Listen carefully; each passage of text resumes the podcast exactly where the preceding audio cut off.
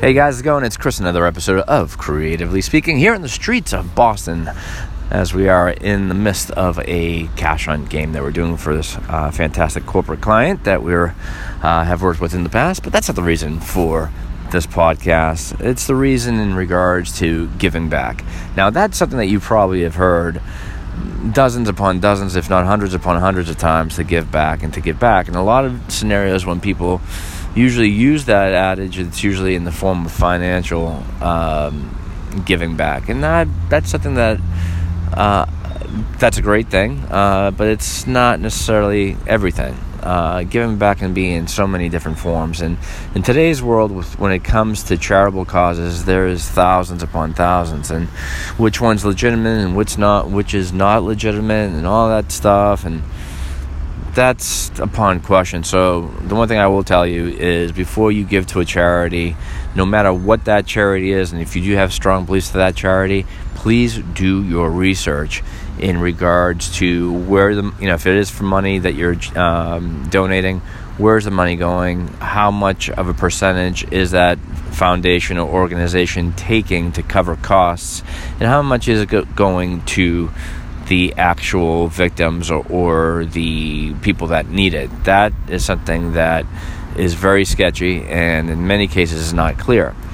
Giving back, though, that terminology can be in any particular way, but the best type of giving back is the one that you're not asking for anything in return, and all you're doing is just making somebody's day. And doesn't matter if they're unfortunately ill or they're completely healthy. It's just your good heart being appreciative of where you are maybe in your life and trying to make somebody else's day happy. And the factor of that is that unfortunately we live in a very stressful society, and being that we live in a very stressful society, especially as we get older, we kind of walk around like zombies for the most part, and sometimes we just need a little break. And if someone else is willing to give you a very spontaneous joy, then why not do it? So that doesn't it could mean anything. It could be getting a bunch of stuffed animals all on you, going to a local children's hospital, maybe in a care facility that it might be something that you are strongly represent, and just hand each child a stuffed animal, or giving money, yeah, sure, but to the right scenario. Or I've seen people bring a puppy into a senior citizen center and have the people right there pat and hold and hug a puppy. That sounds extremely silly, but trust me, it happens more than you know. But it brings a lot of smiles to people's faces. And what I did a few years back is at the time the Boston Bruins weren't doing that well. It was previous to them winning the Stanley Cup in 2011 here in Boston, and tickets could have been found at a dime a dozen, and they were extremely cheap. So what I decided to do is buy several. And at that time, social media was not where it was, but it was at the really kind of where it is now, but definitely was strong enough around 2009, 2010. And what I decided to do is just hide a pair of tickets every week for about, I think, a few weeks.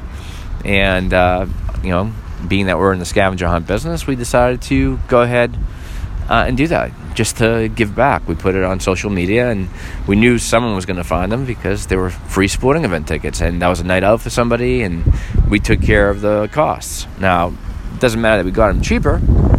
The ultimate thing is that whoever found them got them for a very free amount, which was nothing to sneeze at.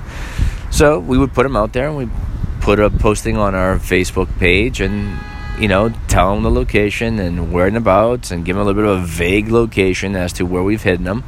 And basically what we did is we hid a voucher, and whoever found it, which was really quick, I'd say relatively within about a half an hour, 45 minutes time, somewhere in the city of Boston. Obviously the place was very general and not dangerous or anything like that. and the person would find the voucher, they would call it in, give us the voucher number on it, and just to confirm it, and then we would send their tickets. Wow, that was it. It was simple. We made somebody's day. They were extremely excited. And the scenario of it, the most important thing is that we didn't ask for anything in return. It's just something that we wanted to do. And those types of elements are a fantastic thing. If you can put a smile on a person's face, it is the biggest selfless act to do. And life is awards a lot of us gifts, and sometimes it's not bad to give a gift back. I've always been an individual that I hate getting things. I love giving things.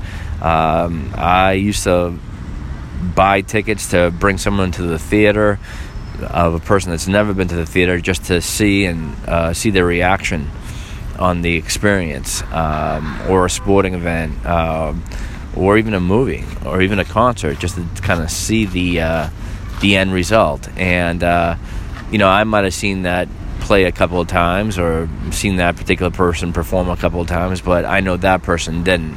And the enthusiasm and the excitement that you got in the end was fulfilling enough. That would make you a very rich individual.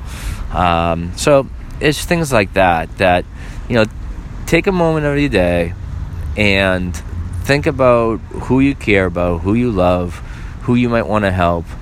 And it doesn't matter who it might be, stranger or somebody known, and give something back to them and ask for nothing in return. And if you want to be anonymous about it, be anonymous about it. The reward is that you did something good. And in today's world, doing something good for somebody else, I think, is more important than ever. So anyway, guys, always be creative about it too. That sometimes it has a little bit more of a form of excitement onto it. So again, this is Chris. It's another episode of Creatively Speaking. Thank you for enjoying the podcast, and I'll talk to you soon.